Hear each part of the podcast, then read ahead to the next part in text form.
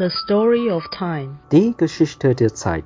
La historia del tiempo. 时间の物語。光阴的故事。勾选 thời gian. Dari na ayasta. L'histoire du temps. 吉亚斯比亚嘎蛋。日绕空未啦。同志人生十八招。嗨，各位《光阴的故事》同志人生十八招的听众朋友，大家好。呃，很高兴大家今天又来收听我们的节目。那我是呃这一这一期节目的主持人，我是同志咨询热线的工作人员，我是志伟。很高兴啊，在这个疫情的当下，就是大家还是愿意来收听我们的节目。先跟大家说明一下，我们这个节目呢，如果你这几集听呢，会觉得这个收音的品质不是很好，因为是我们现在大部分都是采取在。呃，网络上用视讯录音的方法，对，所以希望大家多多包涵。好，那光阴的故事呢，其实呃目前是第四季了。今天这个系列呢叫听同志说故事，呃，我们邀请到的来宾，他不是同志，严格上来讲他不是同志，但是他又在我们同志咨询热线工作非常多年，对，所以是我们热线第一位异性恋的员工。讲到这边应该。很多朋友应该就知道他是谁了，对，他就是我们热线的这个我们最可爱的。如果你要来晚会的话，应该都会对他非常有印象，就是我们的行销企划部主任美莹。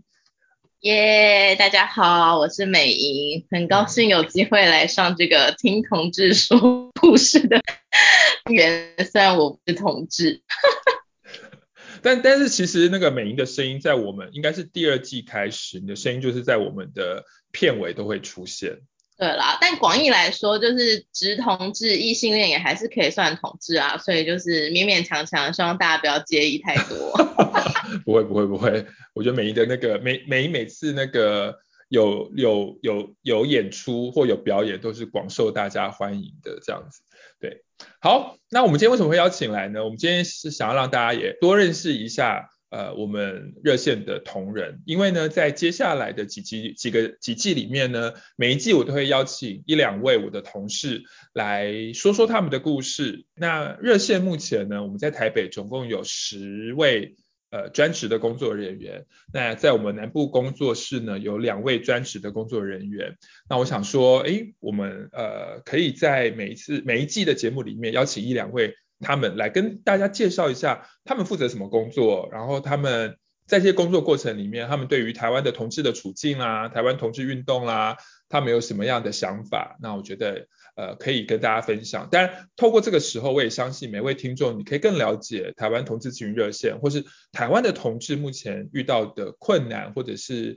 呃议题是什么。所以我第一位就是邀请了，就是我们的美莹来上我们的节目。这样好，那个美莹当初作为一个异性恋，你为什么会来同志咨询热线？我每次讲这件事情的时候，都会觉得有点丢脸，因为原因真的超级无聊。我每次都很希望可以讲一个很棒的故事给大家听，可是就是原因就真的只是因为我是大学的时候念社工系，那社工系都要实习，那热线离我的学校非常的近，然后我就想说 走路就可以到了，走路就可以到，我想说不如投看看。那个时候热线的实习哇还没有很热门，所以我就是运气也蛮好就。就进来了，就这么无聊。对，你你说实习负责人是我吗？对，你是我的督导。哦，真的哇，太厉害了！好，天哪，我我觉得我来热线工作二十年，不知道负责了多少实习生。其实我们我们蛮多工作人员是热线的实习生嘛。你啊，除了我之外，Key 的也是，然后柔一也是这样子，威俊也是，威俊也是，我们有四个都实习生出来的这样。对对对，嗯、所以那个来热线实习可以成为热线员工的一个跳板，这样。好，那个竞争很强烈，实习生太多了。哎、欸，对你，你主要有负责一个工作就是实习嘛？对对对，现在也还有负责实习的一个工作这样。嗯，嗯要不要跟听众朋友？呃，介绍一下我们的实习竞争有多激烈。我们实习暑假的时候，我们大概只能收大概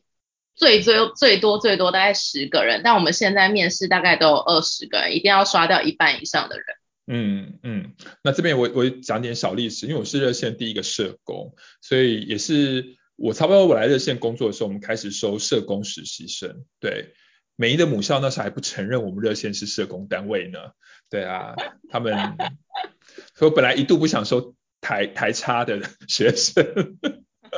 对，但是后来发现我们工作人员非常多台差的学生。对对对，因为地理空间很接近啦，所以我们的义工也非常多。那个台大的学生、师大的学生等等，还有世新，对不对？OK，好，那但是美英要不要跟大家也稍微多介绍你一一点？就是你来热线之前，作为一个异性恋，你是一个什么样的人啊？其实我觉得我在来热线之前，其实一直都觉得自己对同志的议题就是蛮算了解，跟就是。呃，接受度很大，可以这样子讲。因为虽然刚才讲说来热线实只是因为那个学校很近，这当然是一个很重要的理由。但当然还有另外一个理由，也还是就是对议题其实是有兴趣的。所以呃，我觉得可能是因为是念社工系的关系，所以我觉得我之前其实一直以来都觉得自己算是对人还蛮有好奇心，就算也是就是一般一般就是。中产家阶级的家庭，然后双薪，哎，双亲，然后爸爸妈妈、姐姐，就是一个一般家庭长大的小孩，然后来台北念书，所以大概比较特别，应该就会是因为念社工系，所以我觉得对一些跟人有关的议题就会比较有兴趣跟好奇。那同志当然也是这些议题的其中一个，所以之前都会觉得自己好像蛮。开放的，然后也觉得自己的心胸很宽大，然后也觉得自己就是应该是非常可以胜任各式各样不同的事情这样。但我觉得来热线之后就蛮多打破对自己个人的想象这样子。对，那个我们在办公室或大家有时候都会开玩笑，就是热线一些比较常来的义工，我们就开玩笑说美英是那个热线保守妇女的代表。对，我们常常在讨论很多议题的时候啊，就是美英就会跳出来说：“这个真的不行，我是一个保守妇女，我真的觉得不行。”但是呢，他这样讲，觉得真的很像。但是，但是我们真的会好好参考他的意见，为什么呢？因为我我觉得同志运动这几年其实一直在面临那个萌萌的那个那个那个怎么讲，紧迫盯人嘛，跟很多。很多保守、保守、保守人士的一些攻击，这样，所以我觉得有时候我们有一些文宣啊，或者是我们有一些呃服务哦，比如说每一阵的提出他的意见想法的时候，我们也会认真去想一想，说，哎，那那在这个既既要推动一些比较进步的性别议题，但是怎么样让一些比较呃保守的人，他们也同时。比较不会感觉到那么刺激，而不要造成我们在推动过程里面太多的阻力。对，跟大家讲，我们前几年跟某某这个这个怎么讲，短兵相接的时候，真的蛮蛮辛苦的，因为他们他们最糟糕的就是会打电话去警察局报案，说我们诱拐未成年少女、少男什么之类的。对，所以怎么样让他们不要找我们麻烦？阮美莹主任扮演了非常重要的角色。所以，所以，所以你是一个多保守的人？你，你这样，你现在看你自己是个什么样的保守的人？我觉得我现在已经价值观有一点崩坏啊，所以我觉得我一点有时候就觉得很困扰，就有点不是很确定自己的位置。可是我自己老实说，我以前真的觉得也也不算是，我觉得应该跟大家比起来，我觉得那应该不算保守，而是说我觉得我们对事情的想象很单一嗯，就是比如说，因为是异性恋嘛，所以我觉得很多东西的确真的就是从异性恋的角度出发去想很多事情。那我也没有觉得那个有什么，以前也没有觉得那有什么问题。然后我也觉得还蛮多一些对同志不了解的，可能也都不会想这有什么问题。比如说，可能看到两个同性别的人接吻，我会觉得蛮怪，而且就有点恶心，或者说觉得那个应该是在门关起来发生的事情。可是我真的之前不会觉得这个有什么奇怪的，就只是会觉得反正就不太一样嘛。平常电视上面看的也不是长这个样子。那现在既然大家有同性的亲密关系，这好像应该是要房间里头发生比较好看。就以前就会这样想，或者是说觉得家庭应该是有爸爸有妈妈，因为我家也是这样，很多人家庭也都是这样，所以两个爸爸或两个妈妈感觉怪怪的，因为好像小孩就会因此被刻意的缺少了其中一个角色，那这个好像有一点不是很有道理嘛？你看我这样子自己讲都觉得，嗯，现在是不是有点心虚？怕等一下我们就接到观呃听众的抗议信这样。对，所以所以美美那个时候的身份有就是有点像一般的一般社会的呃人民的想法，就呃我接受同志，但是、嗯、对，但是你们的亲密行为应该在房间，但是孩子也是要一个爸爸一个妈妈，但是怎么样怎么样？对对。对我觉得比较是在那个那个层次上面，但我我老实说，我的确就觉得那个真是蛮多一般的人心中的想法，但他们都还是会觉得自己其实没有怎么样。对，嗯、就像我我那个时候，我甚至还是念社工系的学生，我也 还是觉得我很有道理，而且还还觉得自己已经很能接受同志了。对，对，然后你们还录取我，我真的觉得很好笑。你看我们是不是有世人的特质？对，好，那那你这样子一个保守妇女进来热线，哎，你是哪一年来热线实习？好像是好像是民国，哎，等一下，我想看一一百年的时候吧。哦，二零一一年。对，应该是二零一一年。一一年，对。九九，哎，九九，嗯。二零一一之类的，对，二零、嗯。那你哪一年进来热线担任全职的工作人员？二零一五，这个我比较确定。对，所以你现在在热线已经担任全职工作人员六年了吗？对。哇，amazing，amazing，我二十年了。好，那那那那那这么长的这么长的一段专职工作人员的经验，对，那作为一个异性恋，作为一个保守妇女，作为一个。呃，就是已经在热线工作了六年的你，你自己印象中你最受到冲击，或者是让你脑袋为之翻转的事情有哪一些？要不要不要试着举三件事看看哈？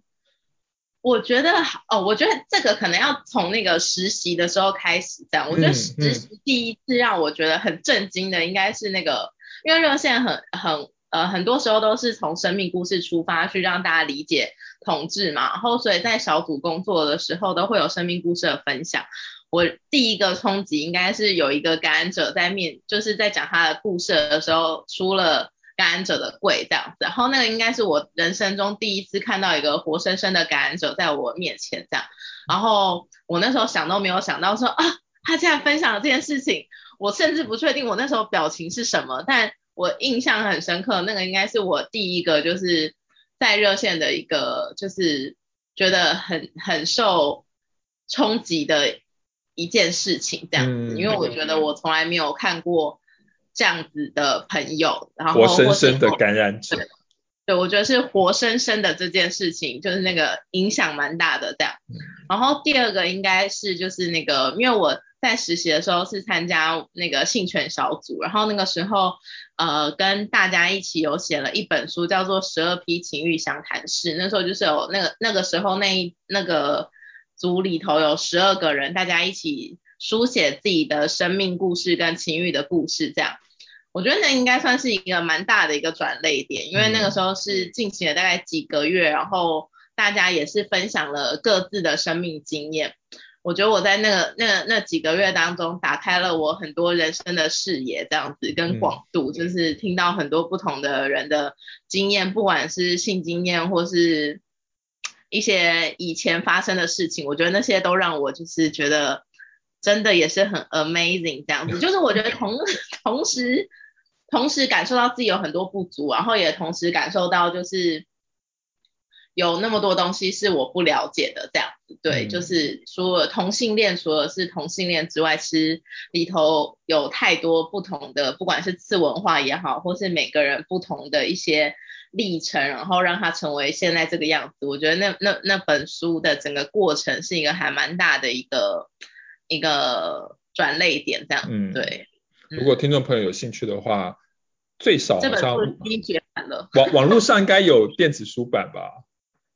基本基本出哦，对对对，对对对，因为因为因为那个那个彩虹手年发是目前剩电子书版这样，大家可以上那个网络上购买这样子，十二批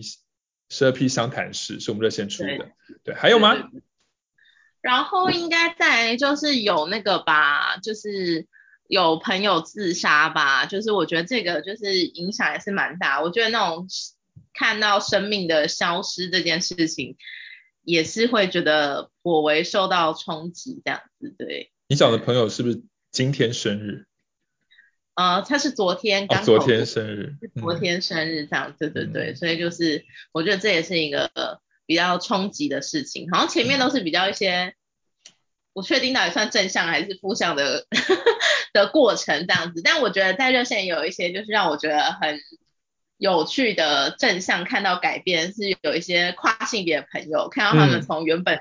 他他的他可能比较不喜欢，然后变成他喜欢的样子，那个转变过程我也觉得很 amazing 这样。对，嗯，说这个这个也是我觉得你应该在热线这么多年，应该看到非常多跨性别转。转转转过去，跨过去的，在你眼前。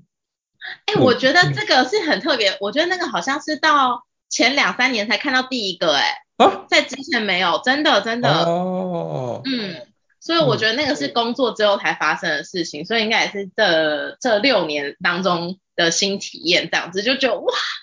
好特别，嗯、就是声音真的会不一样，然后那个整个人就是。就是会不一样，荷尔蒙真的还 蛮厉害的。我觉得热线很多跨性别的朋友，从本来嗯怎么讲，那个那个最早那个状态，他们不太开心、不太自在的状态，我们常常看着他们一路慢慢的，比如说呃获得了同才的支持，然后慢慢的有人可能甚至开始呃有的是学会化妆，有的学会开始装扮。有的开始呃服用荷尔蒙，有的甚至做手术。我们其实会看到他们真的蛮蛮蛮大的转变。我自己觉得最大的转变是自信。嗯，对，我觉得那个就很特别。然后或者是说这几年刚因为刚开始进热线工作的时候，就是呃还参与多参与比较多一些青少年的工作，然后看到青少年长大这件事情，我也会觉得就是。就是觉得很开心，然后也会觉得在工作过程当中，你是真的看到一些，就是除了一些比如说热线在倡议的东西之外，你可以看到人的生命的改变这件事情，我觉得会让我觉得每次都很有冲击，跟会觉得可以继续再努力做一些什么事情的。嗯。嗯，的确，我们很多的麻辣小鸡块的小鸡块，现在就变成。唐扬鸡块，就是已经不是小鸡块了，对对对对，对我们我们很多那种小朋友当年来的时候是国中生，对，现在都已经大学毕毕业了吗？差不多快了，对，差不多差不多，就觉得、嗯、对啊，就会那个那些时候都会觉得蛮，就是既感动也会觉得就是很很有真实感这样子，对，嗯，好，哎，那既然在。热线，你看已经将近是十年了，对，有有在这个过程里面有对真的没有对女生心动过吗？我们一个这么性解放的团体，哎、欸，真的没有哎、欸，我其实每次会跟大家开玩笑说也没有女生喜欢我，但是我后来真的认真想，就是如果真的要他们真的来追我，我可能会觉得有点困扰这样子，因为很不知道怎么拒绝别人。对，但是一来没有女生喜欢我，二来是我就觉得好像真的不会，就是没有对女生有什么特别的感受，就算听大家讲，真的就是不会有喜欢，然后对男体还是比较有感觉这样子。嗯，所以那个没比较跟 gay 可以聊一些难题的议题。对，然后我觉得就是因为某某们都会，就是互加盟什么都会说，就是学了同志的东西就会变成同志啊。我真的觉得这个东西在我身上就是完全没有，我也不是那种就是因为近近几年其实我们也会看到蛮多异女，所谓异女被掰弯啊什么的这个过程。嗯、我有时候在想说会不会有一天我也会这样，但就是哎真的没有，我就是觉得有点困难这样。嗯嗯，我们我们真的可以目睹。这个美莹真的完全没有被掰弯任何一点点这样子，对，因为我们跟他聊天都还是在聊男人啊、尺寸啊、台湾男人跟外国男人的相异啊、嗯、等等这样子，对啊，所以这边也呼吁一下，如果是某某，因为我我们一直觉得应该某某也会固定听我们的节目，如果你是萌萌听我们节目，来，这位保守的异性恋女子已经在热线十年了，她现在还是铁板一块的异性恋这样子。嗯对，没错，对，所以你们干嘛担心一个小时的性别教育、同志教育呢？对不对？OK，对好，那讲完你来热线，讲完这几年在热线看到的转变啊、冲击等等，那你要不要跟我们的听众朋友介绍说？因为今天是热线这个系列是热线工作人员的访问嘛，那要不要跟我们的听众朋友说，你在热线负责什么工作？然后呃，这些工作呃带给你什么样的挑战啊、什么成就感啊等等的？嗯。哦，刚才前面有讲嘛，实习生是我负责的其中一个小工作，但其实比较大块部分其实是跟一些捐款或是一些。呃，捐款人服务、募款，还有一些对外合作相关的事情，是我现在负责的主要业务。这样子，就是跟其他工作人员比较不一样，我比较不是带小组，就是我没有像志伟一样，就是可能带着一个老同小组，但是我就是比较负责的是热线整体对外的一些合作，还有一些捐款人的服务。所以我觉得在做这个工作的时候，真的比较大的挑战，就是因为会碰到，嗯、很多不一样的人，然后啊，呃，刚开始其实我在工作的时候，我觉得比较大，一直一直需要做一些调整的，应该会是我，因为我是异性恋嘛，然后但因为负责的有的又是一些对外的工作，我常常就会有怀疑自我代表性的 的过程，就会觉得说啊，我一个异性恋是要跟大家讲什么同志的东西这样子，然后。所以刚开始，其实我其实不太会主动讲我是异性恋这件事情这样子，然后所以有一些呃合作对象，好像后来才会知道我是异性恋的时候，也会有一点吓一跳这样，因为他们可能大家也都会假设说，在同志组织工作的人都是同志这样。嗯、那我觉得这个是我刚开始工作到现在，就是那种异性恋的身份啊、代表性啊、这个自我怀疑啊，应该就是在工作的时候。比较大的一些挑战，因为我其实蛮希望，我到现在其实也还是，就是希望可以讲话的时候都是让我同志，让我同事去讲，因为我想让大家多看到一些同性恋，我觉得比较稀有一点，这样异性恋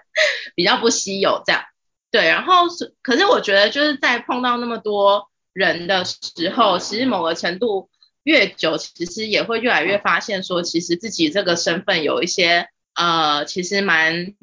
珍贵跟可以运用的地方。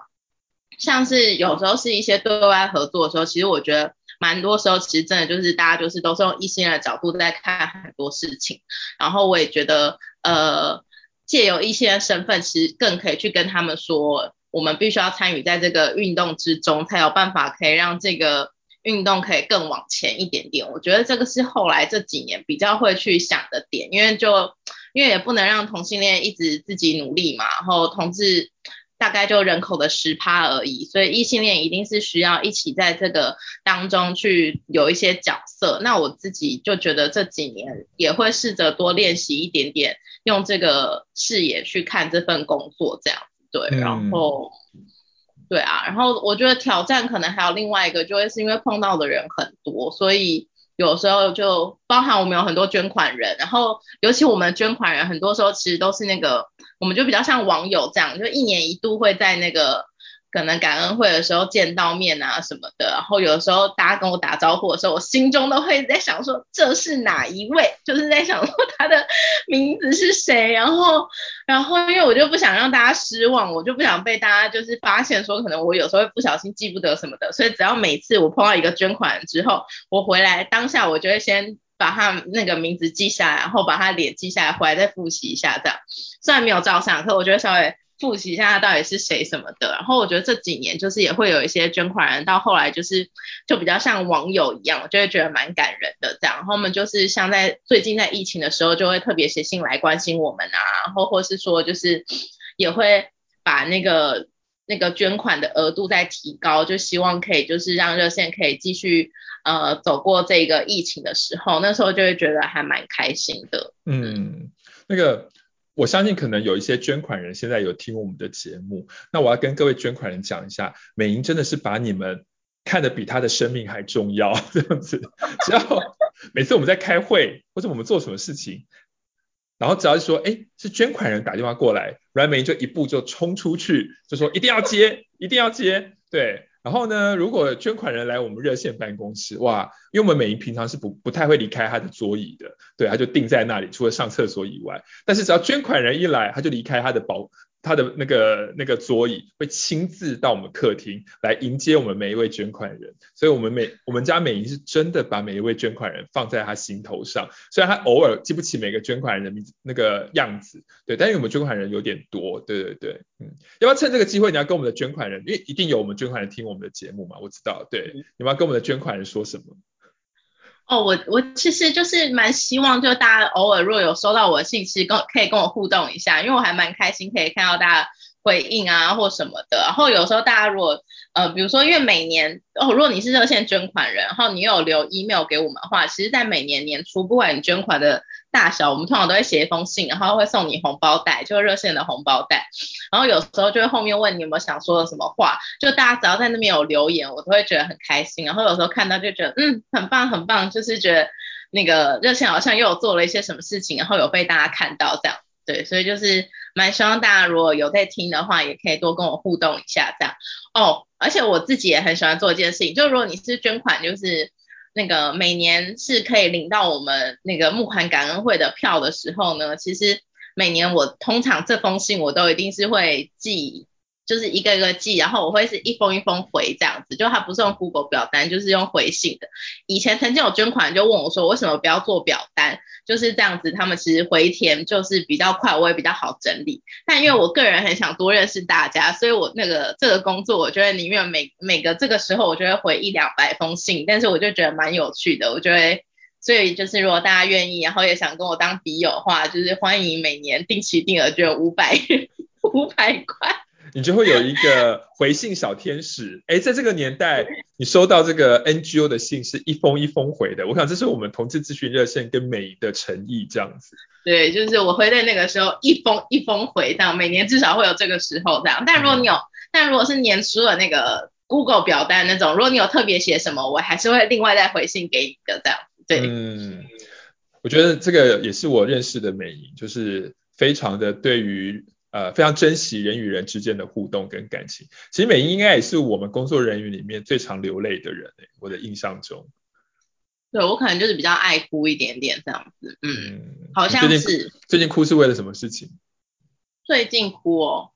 哦，我上次是真的觉得很感动。因为最近那个我们真的是那个那个定期，就是因为那个今年第一次热线没有办法办那个线上的哎实体的募款感恩会，然后我们改成线上直播方式，然后所以就是呃。这阵子就是有在寄信给一些捐款人，就是说，就是问大家愿不愿意延长定期定额，因为我知道我们很多老朋友其实都是在每年来实体的时候写单子啊，大家也都很喜欢写单子这件事情，所以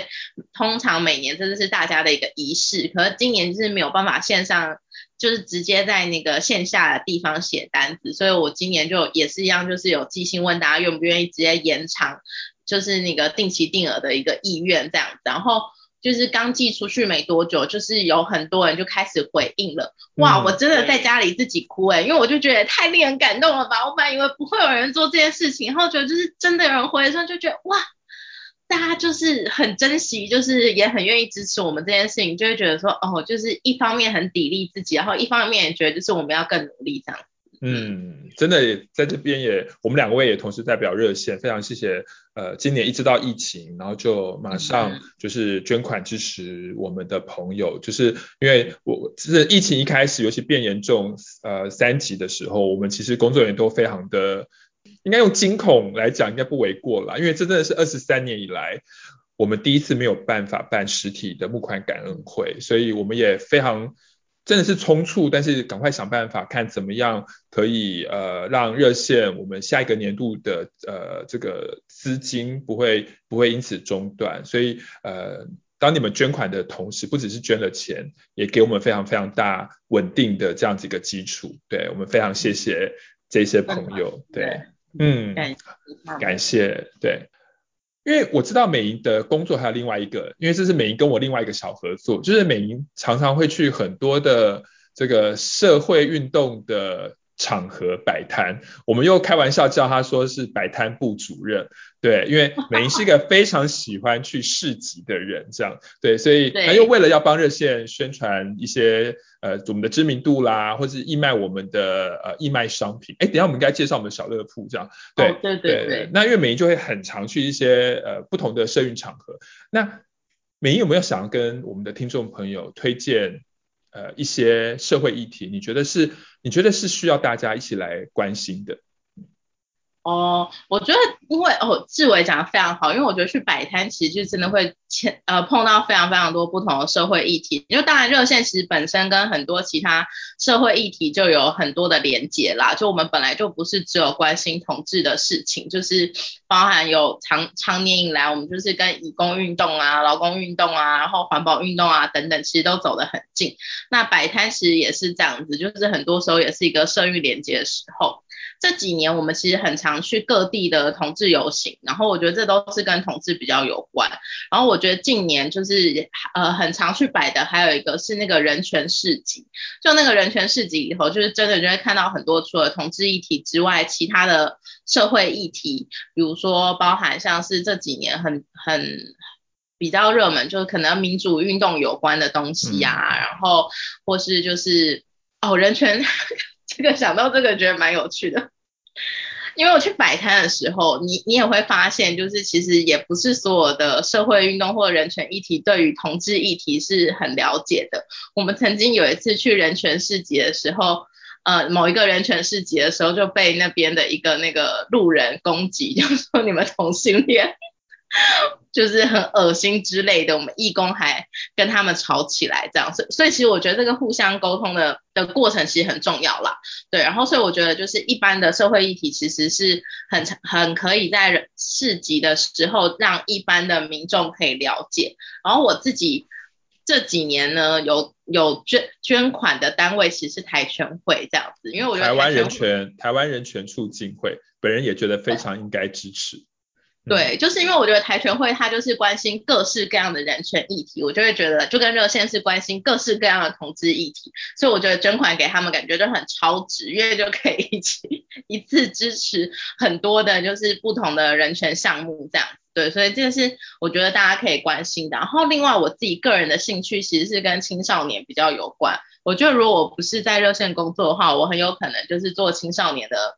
社工这样子，对，因为我觉得跟年轻人工作会让我觉得自己比较年轻，因为我就是有一点不愿意面对老这样。虽然我现在上老通宵做节目，可是我觉得 我在这个议题上面还有一些需要努力的空间。但但青少年其实是我自己的一个兴趣啦，然后还有另外一个是艾滋的议题，因为在热线工作之前，其实我是在艾滋机构当社工，所以这个大概这两个是比较是我个人的兴趣，然后。台台湾人权促进会其实是我个人的愿意想要支持多一点的部分，这样对，所以就觉得其实关心社会议题这件事情，其实某个程度我也会觉得让你的生活变得更加有趣一点，这样子，嗯嗯。那刚刚美有提到，你是你跟青少年，你想你想。做青少年工作，如果没有在热线工作的话，是因为你还没有学习如何面对老这样子。那我就要问你一个问题啦，对，这个也是在接下来这个系列，我都会问我的同事这个问题，就是你你有没有想象过你六十五岁是会过一个什么样的生活？我记得你三十多嘛，对不对？我们就不说仔细几岁，所以应该是三十年后的你，对，六十五岁的你，你觉得那是一个？什么样的你，你会生活在一个什么样的社会，什么样的国家？其实我之前一直都觉得自己好像活不到六十五岁，我觉得六十五岁对我来说年纪真的有点太大了。天哪，我竟然来上这个节目！我我其实真的就是觉得有点想不太到这样子，但是但是就会蛮希望那个时候其实是不愁吃穿的。可是我也必须要也想跟大家分享，其实我这几年就是我有跟办公室的同事说，我这几年其实人生的梦想其实是开一个老人院的。就虽然说我对老我对自己的老后生活没什么想象，然后对于六十五岁的我觉得现在有点难难想象，但是其实我我自己其实蛮希望可以就是。开一个老人院这样子，就是我觉得我只差钱跟差地了这样子。你什么都差呀？我只差两样东西，就差钱跟差地，我就可以，我就可以有一个老人院这样。对，就是就是我其实这这几年就会蛮希望，可能可以有，如果有有这些资源的话，就会还蛮想要有一个，就是老老人院或是一个给老人的一个安置机构，但就是一个比较多元的安置机构啦。然后就是比如说收感染者也不会。感染者转介来这边不会被唧唧歪歪啊，然后或者说就是那个同志住在那边也可以很开心啊的一个这样子的一个一个机构这样子，对，这是大概是我这几年就是一直有在想要做的事情这样子，对，然后对啊。那我不得不用我另外一个身份想问你一个问题，因为毕竟我也是算是守天使的人这样子，请问贵贵老人院是有提供这个？那个你们的这个长照人员是会提供这个满足院民的性的相关的服务吗？这样子，我觉得至少可以做到，应该是不会避讳谈这件事情，哦、但法规上面我不知道可不可以耶，好担心哦。可能可以自己可以自己开一个性专，哎，可以自己在机构以后开性专区吗？不行不行不行不行，对，不行，只能是那个哈，只能是县市政府哈。这可能要稍微讨论一下，嗯、但我们还有三十年可以努力。可以可以可以，不行啦！我现在的想法是，大概这十年就必须要先盖，不然等你们老了就没有地方住哎、欸。哎 哎、欸，我跟你讲，我我我我在苗栗应该有土地哎、欸，真的假的？我们要合作一下？可以啊，啊，我就是哎、欸，可是我其实说真的，我是很怕你们老了没地方住哎、欸，可能你还好。哦但我真的觉得我们有些同事真的可能会没有地方住哎、欸。你说谁？你说谁？很担心，很担心他老了没有地方住这样子，对，所以就觉得我们是不是应该要有一个就是可以让大家都可以住的地方这样？嗯、是，对。其实我觉得如果美英真的开一个养老院的话，一定是一个同志友善嘛，而且一定是一个、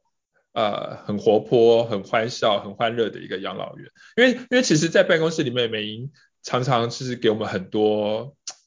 怎么讲正能量的人，对，嗯，然后他呀，他有很多他的生活的眉眉嘎嘎，我觉得在我们同事眼里就会觉得非常有趣这样子，对，然后对我其实非常喜欢跟美伶一起工作，对，那最后有没有什么要跟我们呃光阴的故事同志人生十八招的同志朋友说的？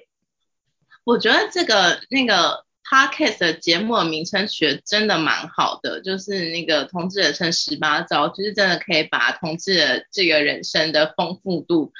体现出来。这样，就我我其实真的觉得我是一个还蛮无聊的人，然后我的生活之所以有趣跟就是变得比较多元，真的是因为就是在热线工作跟认识很多不同的人。嗯、那我也觉得这是热热线一直还蛮珍贵的地方，就是有很多。不同的人都可以在这边一起生活，这样子，所以就是如果要讲，就真的还蛮谢谢大家，可以让这个世界就是更有趣，还有很美好这样。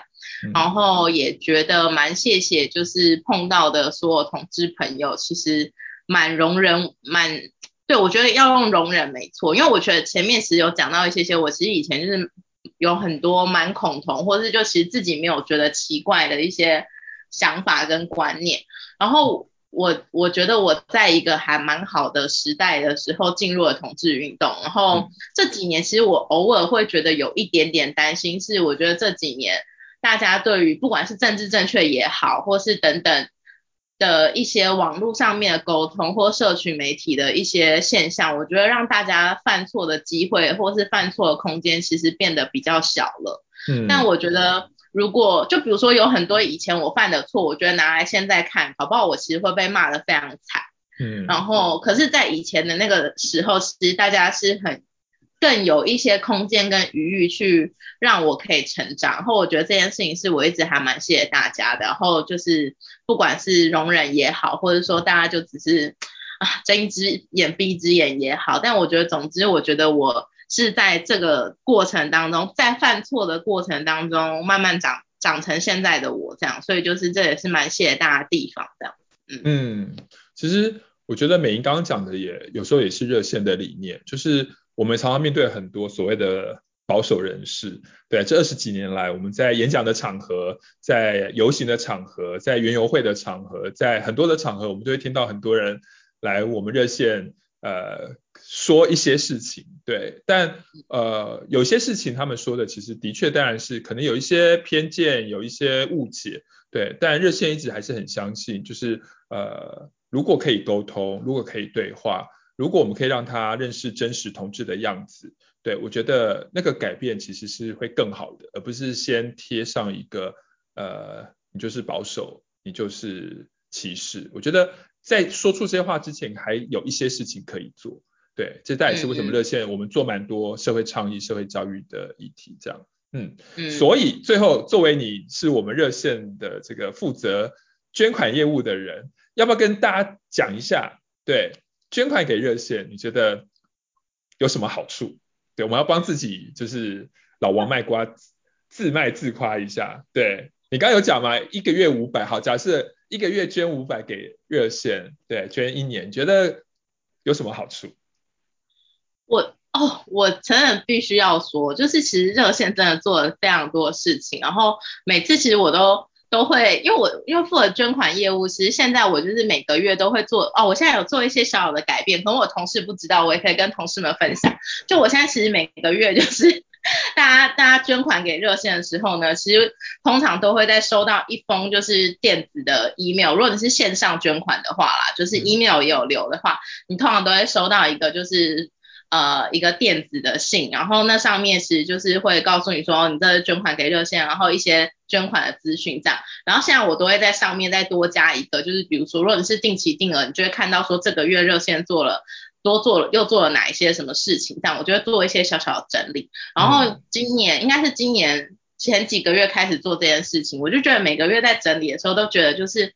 啊，我们真的还是做了蛮多事情的。就举个例，我刚刚才刚写完六月份的这样，然后我就会跟大家说，哦，今年六月份因为疫情，所以大家又变成都在线上工作。然后线上工作的时候，我就稍微算了一下，就热线今年六月的时候，其实几乎每一个小组其实全部的工作都已经线上化了，就是包含那个。老同小组其实也有一些线上的聊天会，然后跨性别的朋友其实也做了跨性别的聚会，嗯、家庭也做了就是家庭的部分，女同志也有女同志机场聊天会，青少年也是，就是几乎每个工作小组其实都已经。呃，把原本的实体的东西已经往线上走了，然后除此之外，其实我们还做了很多，因为疫情期间给大家的懒人包啊等等，然后同时间我们还在筹办我们的募线上的那个募款的活动，所以我就觉得我们真的是做了蛮多的事情，所以我就觉得那个五百块。真的很超值这样子，而且我们的 那个募款网页上面其实有非常多不同的金额，你也可以选少一点，而且我们有 Line Pay 有 Apple Pay，就是各式各样的管道可以让大家很方便就可以捐钱给我们这样。嗯嗯，那我要帮我们的听众朋友问，就之前有人问我们的外国朋友可以捐款给热线吗？可以可以可以，外国朋友也可以捐款给我们，就是你只要线上刷卡的话就可以。然后如果你是美国的朋友的话呢，就是热线还要加入一个组织叫做 Give to Asia，就是你透过那个组织捐钱给热线的话，你在美国也可以抵税这样子。所以其实方法非常多元，可以上我们的官网查看这样，或是你也可以写信给我，我也会很详细的给你解释这样。嗯，美英的 email 就在我们热线的官网上面，有个工作人员，你往下拉就会看到他的 email，你可以写信问任何跟捐款的事情，我们家阮主任一定是最速简处理，因为他真的把捐款人放放在心上。你一天内一定会收到我的信，没收到你就是赶快再发一封，一定是我漏掉了这样。是，嗯，好，那还是帮我们家阮主任征友一下，如果你是异性恋男子，对，然后。呃，对我们家阮主任有兴趣，也欢迎写 email 来这样子，对，可以好。可以可以，嗯，那我们今天呃呃热线老同小组的这个光阴的故事，同志人生十八招，我们访问了我的同事啊，对，我们今天是同志说故事，但是我们访问我们第一位访问的这个系列呢是访问我们的同事，然后美英，她虽然不是同志，但是她在同志咨询热线工作，那也谢谢美英今天上我们老同小组的节目，谢谢。等一下结束之后呢你还是会听到他的声音哦。对，那我们跟大家说拜拜吧。好，拜拜。台湾同志咨询热线协会为全台湾第一个立案的同志组织，在台湾我们已经陪伴了同志社群二十多年，聆听了上万位同志的心声。你的捐款支持可以让我们持续稳定的提供服务，让同志有更好的生活。你可以上网搜寻同志咨询热线，也可以追踪热线的脸书或是 IG，了解如何支持我们。